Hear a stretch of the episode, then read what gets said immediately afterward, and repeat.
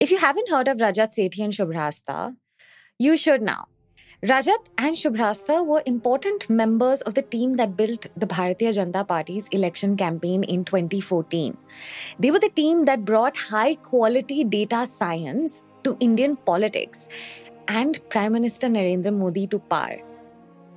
In 2016, the couple was sent on an even more ambitious project to Assam. The Northeast so far had been a weak spot for the BJP. They'd never crossed 25% of vote share in any state at the time. So Rajat and Shubhrastha were sent on a mission. Could the BJP break into the Northeast? And if so, how? The two spent some time studying the terrain, talking to people, studying the culture, the holidays, the celebration, the cultural pride. And they found that none of the incumbent parties were really able to tap into Assamese pride and Assamese identity. They found that there was local anger in the state about demographic changes, specifically about Bengali migrants, Hindu and Muslim. And then they found a story.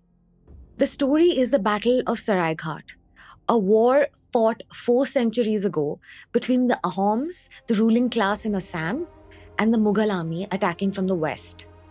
The Mughals had been trying to occupy Assam for a while in the 17th century. They were more powerful, better equipped, and just had a much larger force. But, the story goes, what the Ahoms lacked in brute force, they made up in dexterity. They fought off the Mughals again and again, decade after decade. They used guerrilla warfare, cleverly timed diplomacy, some luck and smarts, and they never allowed the Mughals to settle in. Finally, it's in 1671 that the Mughals had had enough and decided that they were going to come with the whole shebang the big guns, the cannons, the warships, the admirals, and the navy. And still, somehow, somehow, with sheer spirit, cunning, and knowledge of terrain, the Ahoms won Legend has it that the Mughal admiral was shot in the back while he smoked a hookah. This was the Battle of Saraighat, and it was after this battle that the Mughals never bothered the Assamese again. This is the story Rajat and Shubhrastha invoked in BJP's Assam campaign of 2016. Their campaign was called the Last Battle of Saraighat, as in voting for the BJP was how you could express Assamese pride, and voting for the BJP was how the Assamese could defeat the Mughals again. The last time, the final time, the one and only time. As they had intended, the BJP campaign touched a nerve, an emotional need that had gone unattended by everyone else. And the BJP won that Assam election by a landslide. BJP believes it scored its biggest victory today, the state of Assam. Five years ago, the BJP had just five seats. Rajat and Shubhrastha, two political analysts, were tasked with building a narrative that could rally votes, unite the largest demographic they could get their hands on, and sell them a story. Over the course of making this episode, I told the best and brightest product managers in Bangalore about the Assam campaign. And I asked them, does the thing that Rajat and Shubhrastha did, the mining of insights to win people over, the building of a thing based on an emotional need of people, then selling it back, is this product thinking? Does this sound like the work of a high quality product manager? Everyone I spoke to said yes. This is Cost to Company, the Ken's weekly podcast about work and workplaces. I'm your host, Sneha, and this week we'll talk about product management and politics and the many ways in which a really great product manager is also a really great politician.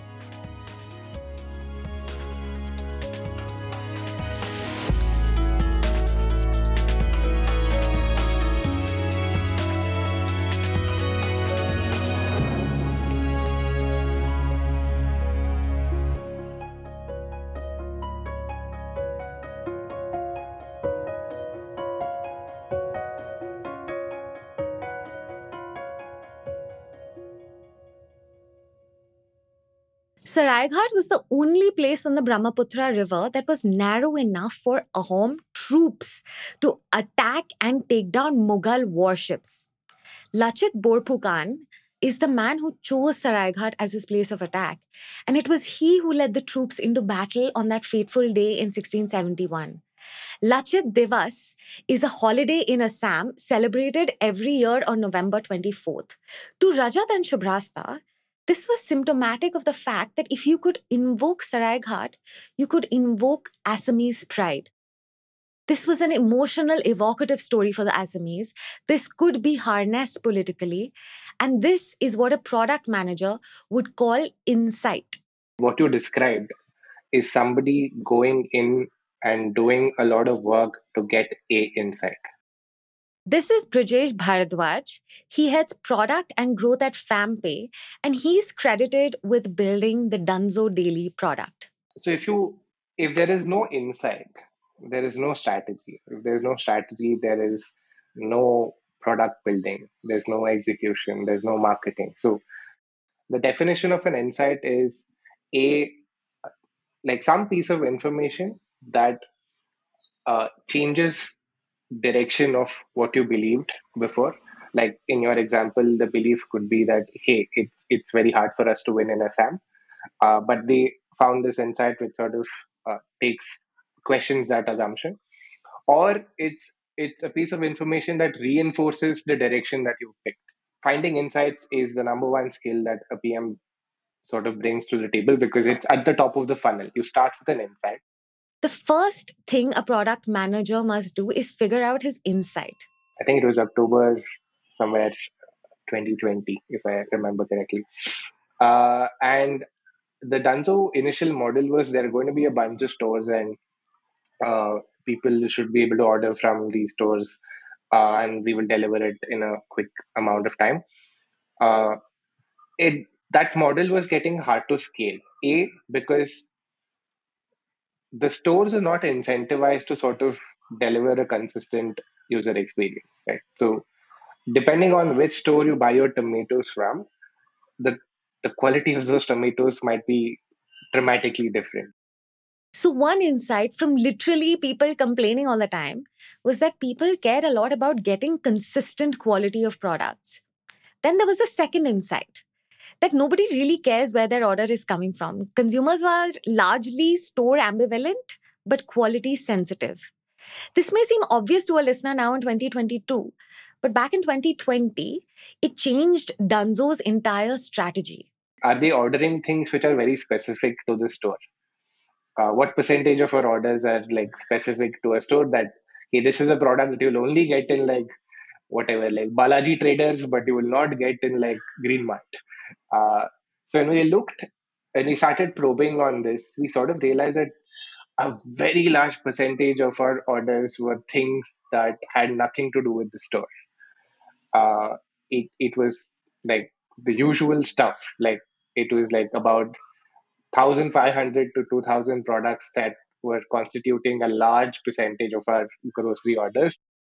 Next, you're going to listen to Anuj Rathi, among the oldest product managers in India, who began by building products in the earliest days of Flipkart, was VP Product and Growth at Swiggy for four years, where he is now SVP of Revenue and Growth.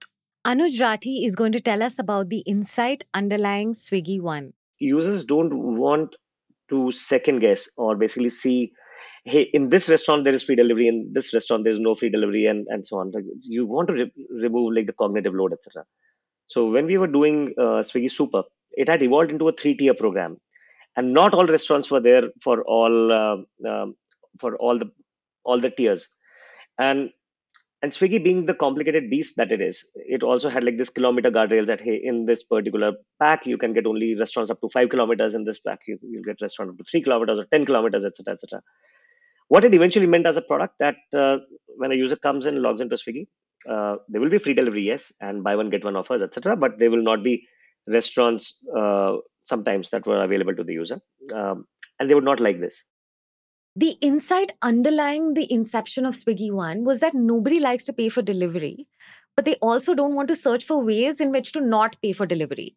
They want to not pay for delivery, but without thinking too much about it. It was this human insight, this wisdom about the consumer that made Anuj sunset the Swiggy Super program, which was a cumbersome, complicated beast for the user, and move to Swiggy One. a one time payment, and all your deliveries are free. And I like, you know, this sort of parable of this Shubhrastha and Rajat and what they did in Assam because they went in, probably did a lot of ground reporting, ran a lot of tests, and uh, focus groups, and probably figured that, you know, this is something that people want. And, um, and what, what, you know, psychological or emotional skills do you think it needs to be able to, to translate into insight? Absolutely. I think it, it the number one thing that is required is empathy. Uh, there is really no other no other trait that will help you as much. Uh, look, as product managers, you take decisions on on these three vectors, right? You you need a lot of empathy, and you need a lot of intuition, and you need a lot of data. And when you are starting something completely new, there won't be a lot of data available because you wouldn't have run any experiment. You could observe, okay, hey, what has happened? I can just look at that and I'll, I'll use that uh, and I'll use that data, but I'll not completely build my strategy on top of that. I will use a lot of empathy to understand what the problem is, what is going on, and why are these people not doing. In case of uh, Assam's case, for example, you say, why have people not voted the BJP in yet, or what what what has been going on? Why uh, are these people unhappy? And getting to the absolute root of that. So, segmentize your uh, you know population base, citizen base, user base.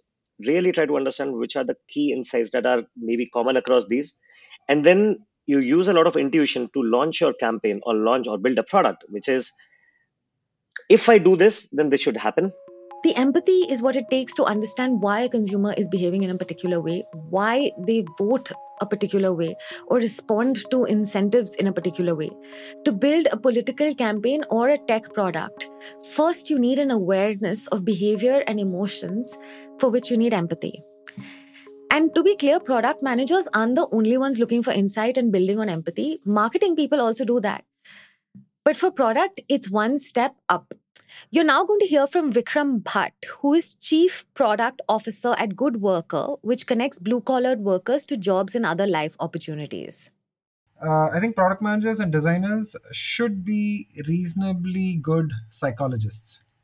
This was especially true for marketing right? Um, so of course, you know when you talked about FMCG goods, um, I guess you know there was little. Uh, I was, I was there was less effort required in terms of creating the product, but more in terms of marketing the product. But in the area of product management, given that you're you know a lot of the times creating uh, complex technology-based solutions, you know, which may appear simple, but you know these are really complex technology-based solutions. You need to really understand uh, the motivations, the fears of the user even before building the product. Right. And then, of course, the same knowledge or understanding is used to market or present those products back to those uh, users. Hi, this is me, Sneha, popping by to say that if you like our work, if it enriches your career or life in any way, please hit follow wherever you listen to our podcasts so you'll know every time a new episode drops. And if you can rate us, that would also help us bring more and better podcasts to you. Thank you, and back to the episode. But once the empathy has become insight, and insight has become sort of a conviction in a product, the product manager has a totally different task at hand. The product manager now needs to sell the idea. A product manager needs to get executives, engineering, design, finance, legal, branding onto his or her vision of the product she wants to build. Actually, she has to get them to build this product for her. And she has to do it with no real authority over those departments. And they may not always be happy to come on board. Vikram says it's a product manager's job to sell an idea that can't yet at the outset be verified. Even when the idea doesn't come with certainty, especially when there's no real evidence yet right uh, so in the beginning you do need a little bit of evangelism you need some uh, blind marketing right you don't know exactly whether it's going to be a success or a failure. You don't know if the people who are going to use it are you know going to be champions at the end of you know their usage right? I mean you don't know if the success metrics that you've set out will actually be successful or not right? But you have to take a bet on it. It is important to keep the train moving right? Keep the you know the the folks in the team aligned and motivated. And obviously you know when you don't know exactly what the result is going to turn like you know what you're saying in terms of motivating them could be considered a white lie. This reminds me a little bit of the task entrusted to Sardar Patel in 1947. India at the time was made of imminently free independent India and 565 princely states. And the princely states had three options. They could remain free, they could join Pakistan, or they could come to India. And Patel was the man who had to convince 565 monarchs to give up their power, their titles, their lack of accountability, willingly and happily, and enthusiastically join the Federation of India, where they would be mere citizens, uh, just rich people with fancy jewelry and the same rights as everyone else. Gandhi wrote to Patel saying, The problem of the states is so difficult that you alone can solve it. Patel solved it. He did it bloodlessly, painlessly, by inviting these rulers to his home in Delhi for tea and lunch and selling the idea of India hard. That democracy was good for their subjects, that democracy was an ideal worth making sacrifices for, that the country that did not yet exist would be a good country and a solid democracy. He had no way at the time to know how India would pan out. He had nothing to show for the idea of India except a belief, a conviction but he sold it successfully anyway. But how do you sell an idea? Let's call it a political manifesto that someone comes out with, is very similar to what we call a product requirements doc or a PRD. This is Priyanshi Poddar, who worked in product for two years at Cred and is now product manager at Club with a K, a fintech that's trying to make funding easier to manage for VCs. Because the point of the PRD is not so much to capture details as much as it is to just convince people. And the idea that they say that the best product managers are the best storytellers. And that's very similar to what you're describing, where someone has to take one theory, one concept, and just convert it into something that will get a lot more people aligned and a lot more people on the same page. Like give them a common mission to fight for effectively. That's all about i mean that's what product management is all about. And how do you give people a common mission? Like how do you look for it? So i think it's i think it's all about um, finding a way to unite people right? So when you're a pm technically there isn't much that you can do yourself. You rely entirely on other people and their work but you're just the face of whatever you're delivering and I think how you do that is you really have to go into understanding what makes people tick. You really need to get to the depth of um, what motivates them, why are they here, and the best part is everyone's different. So the way you need to convince a developer is very different from how you need to convince someone in marketing versus convincing your CEO. So probably the smartest thing you can do is just talk to them separately. I used to do that a lot. I would never like bring people into the same room because I would be telling them different stories about why we should do this. Interestingly, in their book, The Last Battle of Saraighat, Rajat and Shubhrastha talk about this about the fact that it's so difficult to keep a narrative of a national party consistent in different state elections. You need different narratives for different geographies, and they may not always be consistent. So I think, I mean, I built quite a few features um, back at Cred, and I think to a designer, it was a lot more about it was a lot more about how this will be delightful experience for the user. You know you focus more on that that ye karke usko maza aayega. You know that's the narrative you go with and you have to pump them up from that perspective. You have to give them a lot of freedom in a different way where, where you're not really telling them that oh we should use this color or we should use that font but you're just telling them that this is your opportunity to let your creative juices flow and i'm not going to say you're actually telling them quite a few things but you're continuously pretending like you know what? I'm not going to say much like you figure it out. But on the other hand when you go to a developer and in some of the features i build a developer is always looking for something very specific. A developer wants to think that you have it all figured out and you know exactly what you want. So to them you go in with a like a designer is way more open ended but a developer you go in with just this is what i want to do. Nothing plus minus. aisa bana do and that kind of works well for us Patel used a similar strategy. Different princely states were lured to the same project of India with different carrots. Some were promised lavish bursars, some were promised a bright future for their people, a moral cause, some immunity from legal prosecution and exemption of customs charges, and some were treated with a light threat of military force. I think one aspect about being a product manager is a lot of times you're not convinced about something that you're trying to build. Okay. There is someone else who's told you that we need to do this or this is the approach we're taking. And then you become the person who has to go and sell it to everyone else. So I mean, I think the biggest white lie I would have told is if someone asked me, Are you sure this is a good idea? And I'm like, Yeah, of course, it's a great idea. Like, this is going to increase our GMV by 10%, or this is going to increase the number of people coming to the app by 20%. I don't know that. I have no idea if that's going to happen. But I'll sit in that room and I'll say it with so much conviction just so that I can move forward I mean, deadlines a little bit. There is a tendency to, I mean, I used to give people different deadlines a lot of the times because I knew that one person takes longer and someone else is is actually very particular while someone else always takes two three days more. So deadlines were also a little bit of a white lie at some point. I think the third white lie a lot of times was telling a telling one stakeholder that the other stakeholder is convinced and then going to the other stakeholder and saying the first one is convinced.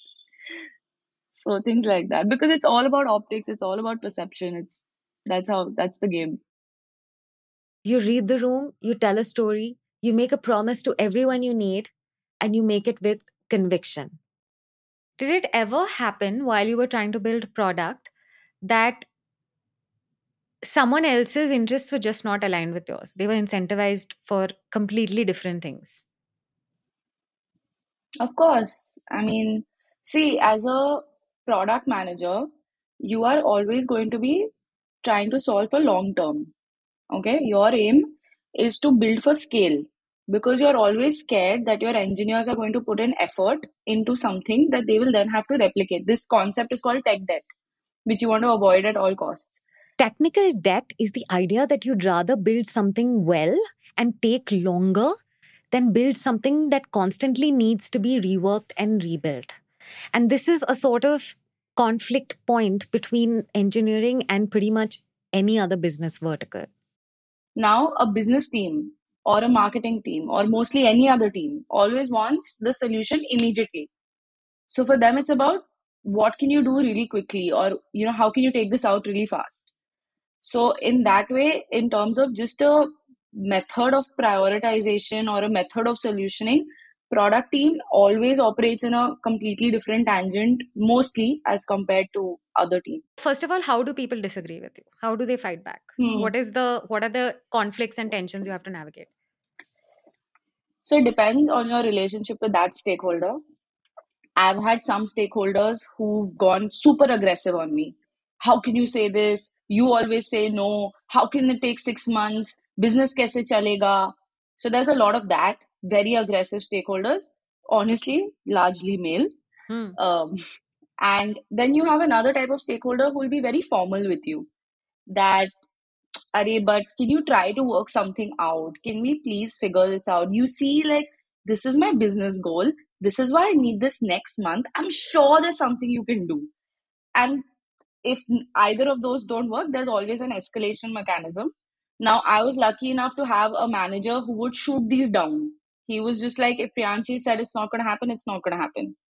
But there are some other managers who will come and question you and say, why are you saying it's going to take six months? Why can't you take out a smaller version? Just ha- hacky solutions.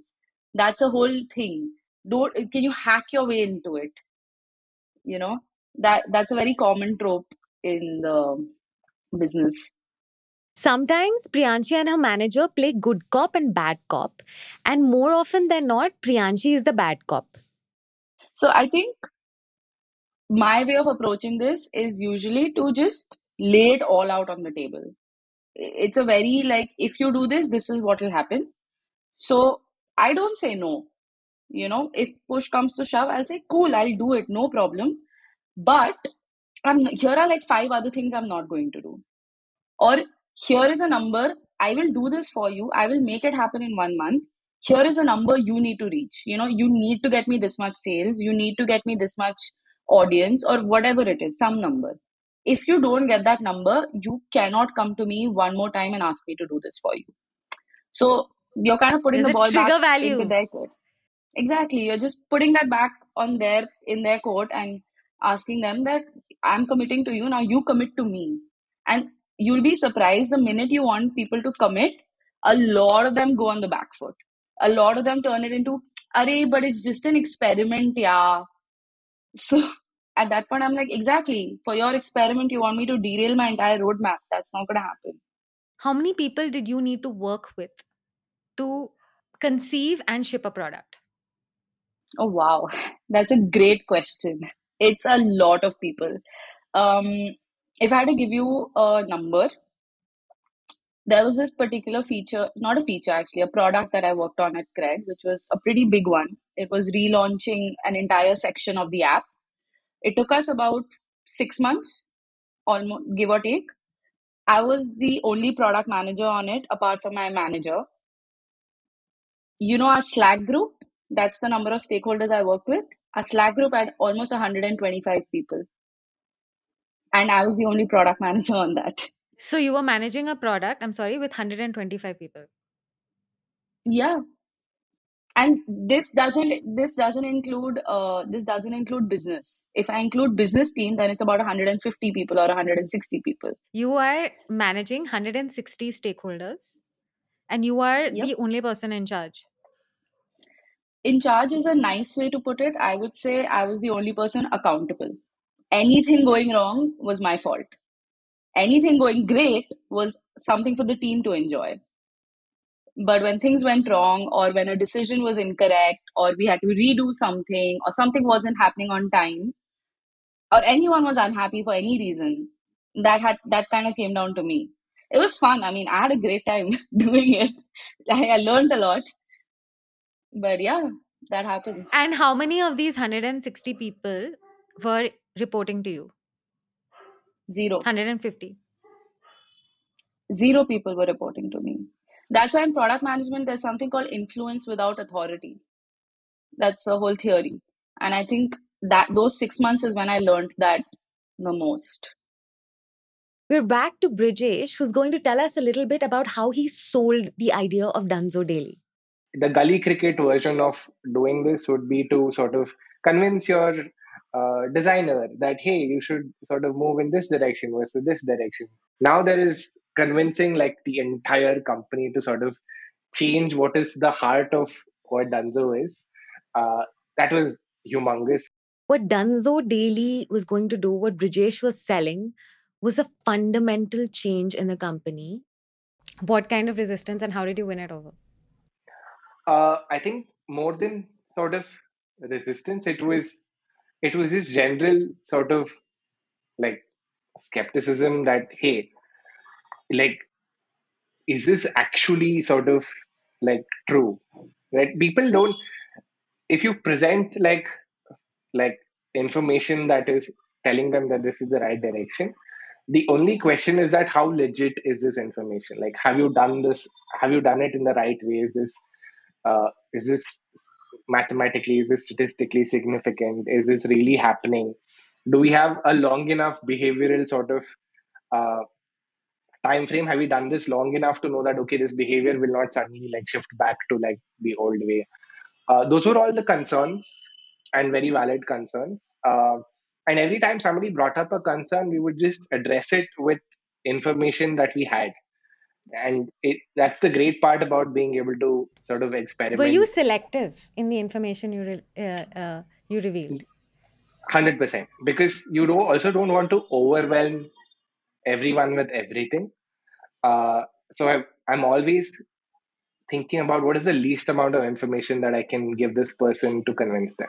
Like if i and uh, even when i'm sort of editing uh, documents that my team writes i'm always thinking about can you say this in lesser words? Can you say this with lesser information? It's even like what are you allowing them to see? Right? Like most people have they're doing 100 things right? And your information is just one part of their day. And you don't want to give them 10 pieces of information even though all of those 10 pieces of information are supporting your argument right they, they are supporting your argument you shouldn't give them 10 pieces of information you should give them the least number of information that they be, that you believe will convince them so i used to reveal in parts Ki chalo, I told you two things. You're still not convinced. Here's the third thing. Okay, you're still not convinced. Here's the fourth thing. So, you know what I'm thinking about? First, just uh, NRC. First, NRC only in Assam. Then let's do NRC in India. Then, acha, ye CA bhi hai. CA NRC completely unrelated. Nothing to do with each other. Don't say anything. Brijesh sold the idea consistently, frequently, every opportunity he could. First with small pieces of insight, then with bigger pieces, slowly building the sell over time. Brijesh thinks his great success was selling the idea internally, deftly, with evidence, with regular and sustained communication of evidence, by building an argument and a narrative over time.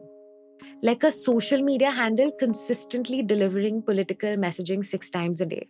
Uh, so I think the biggest skill was to a, like I said, constantly keep talking to everyone about what i'm finding what is happening what's what's like what's new why am i excited about this etc so they all came through with me on that journey uh, so when i eventually presented nobody was surprised it, it all felt very obvious to them because hey for the last four months brijesh has kept sharing information that has led us to this point. So when I eventually made the big reveal, it wasn't a big reveal. It was like, huh, sure, yeah, like it's stupidly obvious that we should do this.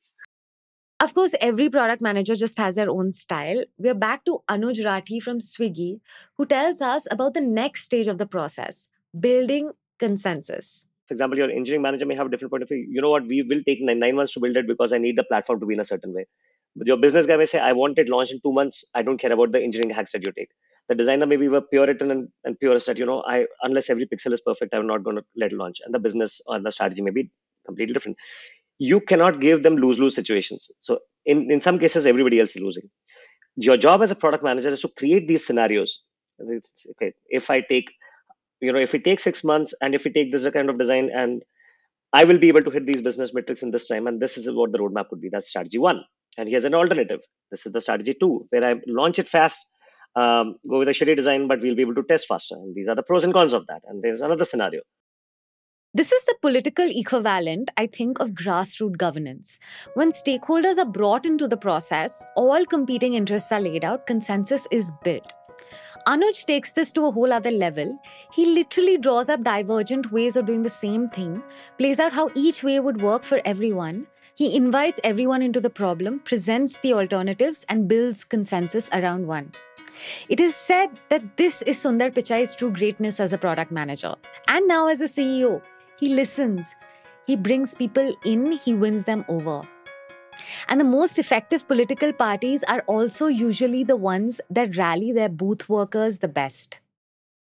I think the product manager, if they are able to create these scenarios and then run everybody through their decision making process on why they are recommending what they're recommending, and then say, bringing people to the same page and saying, this is the decision and why is this decision, and I am responsible for the outcome. And, and we are all in this together. But uh, unless you do that, then it becomes uh, almost because, hey, just because you had authority, you you took some decisions and everybody is pissed off and nobody really knows why did you not listen to me what i was saying. It's going to be a trade-off. Uh, i think the ability to explain your trade-offs why these are the ones that i'm using for that decision uh, is the way at least i um, i try stakeholder management. Priyanshi does this in a slightly different way okay so there's a slight i'm i'm i'm, I'm gonna there's a conflict here is that you're saying you did you want to keep people on the same page but you've also said to me before that you want to do it separately.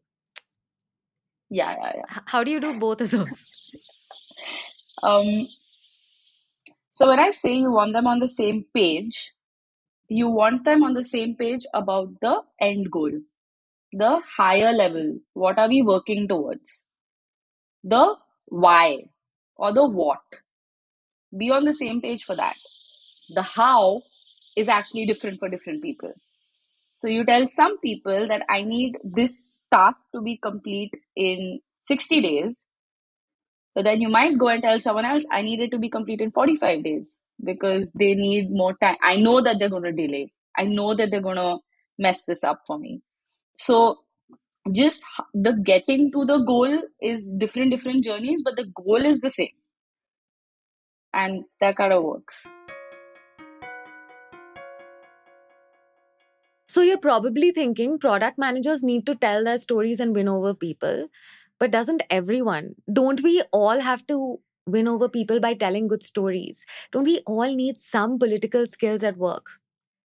Brajesh from FamPay has interesting thoughts about it, and he will use the metaphor of cricket. I do see a lot of similarities in what a good politician should be doing and what a good PM should be doing, uh, because they're both in the sport of leadership and probably politicians are at playing the game at the highest level and we are sort of learning like somewhere at the bottom leading a country is probably the pinnacle of our sport if you look at what if if you look at what we do as a sport uh, like how cricketers start playing in the gullies and then go play for india uh, pming is probably like not even like ranji trophy it's like somewhere below uh, it's like probably like second division or something if the politician is the ODI champion, the product manager is playing the same game in second division. And the game is leadership. This is to say that every product manager has their own voice, their own style. In the beginning, it's gut instinct, intuition, and understanding why humans do the things they do. From that point on, the paths digress. Some communicate as little as they need to, some bring all stakeholders on the table with fullest transparency. And some bring them on the table for the what and the why, but not the how.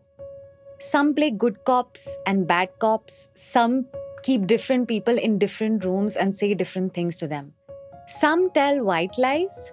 Some play with information they have to dispense. Like Sardar Patel, like Narendra Modi, like Rajat and Shubhrastha, every product manager has a distinct method of rallying people, building a narrative, and finding out what makes them tick. Just like every politician. This was a podcast from The Ken. This episode of Cost to Company was written, hosted, and produced by Sneha Vakharia, with audio engineering by Rajiv CN. If you have thoughts, feelings, or episode ideas, write to us at podcast at the-ken.com. If you like the podcast and want to know more, follow the Ken Web on Twitter, Instagram, and LinkedIn. Don't forget to give the show a five-star rating on Spotify or Apple, and follow us wherever you get your podcasts so that you get a notification when the next episode drops. I'm Shrivar, and in the next episode of Cost to Company, I'll be speaking to you about a phenomenon that you probably haven't heard of, but have been a part of anyway offboarding. Since the past two years, many companies are paying top dollar to see off their employees in the best way possible, be it with expensive gifts, flowery handwritten letters, or even letting the employees keep their work laptops, among other things. Why are they doing this? To reduce attrition, increase their goodwill in the market and on LinkedIn, or to get these employees back in the org? Is offboarding just a fancy term that's used by a selected few? Or is offboarding the new onboarding? We'll find out in the next episode. Stay tuned.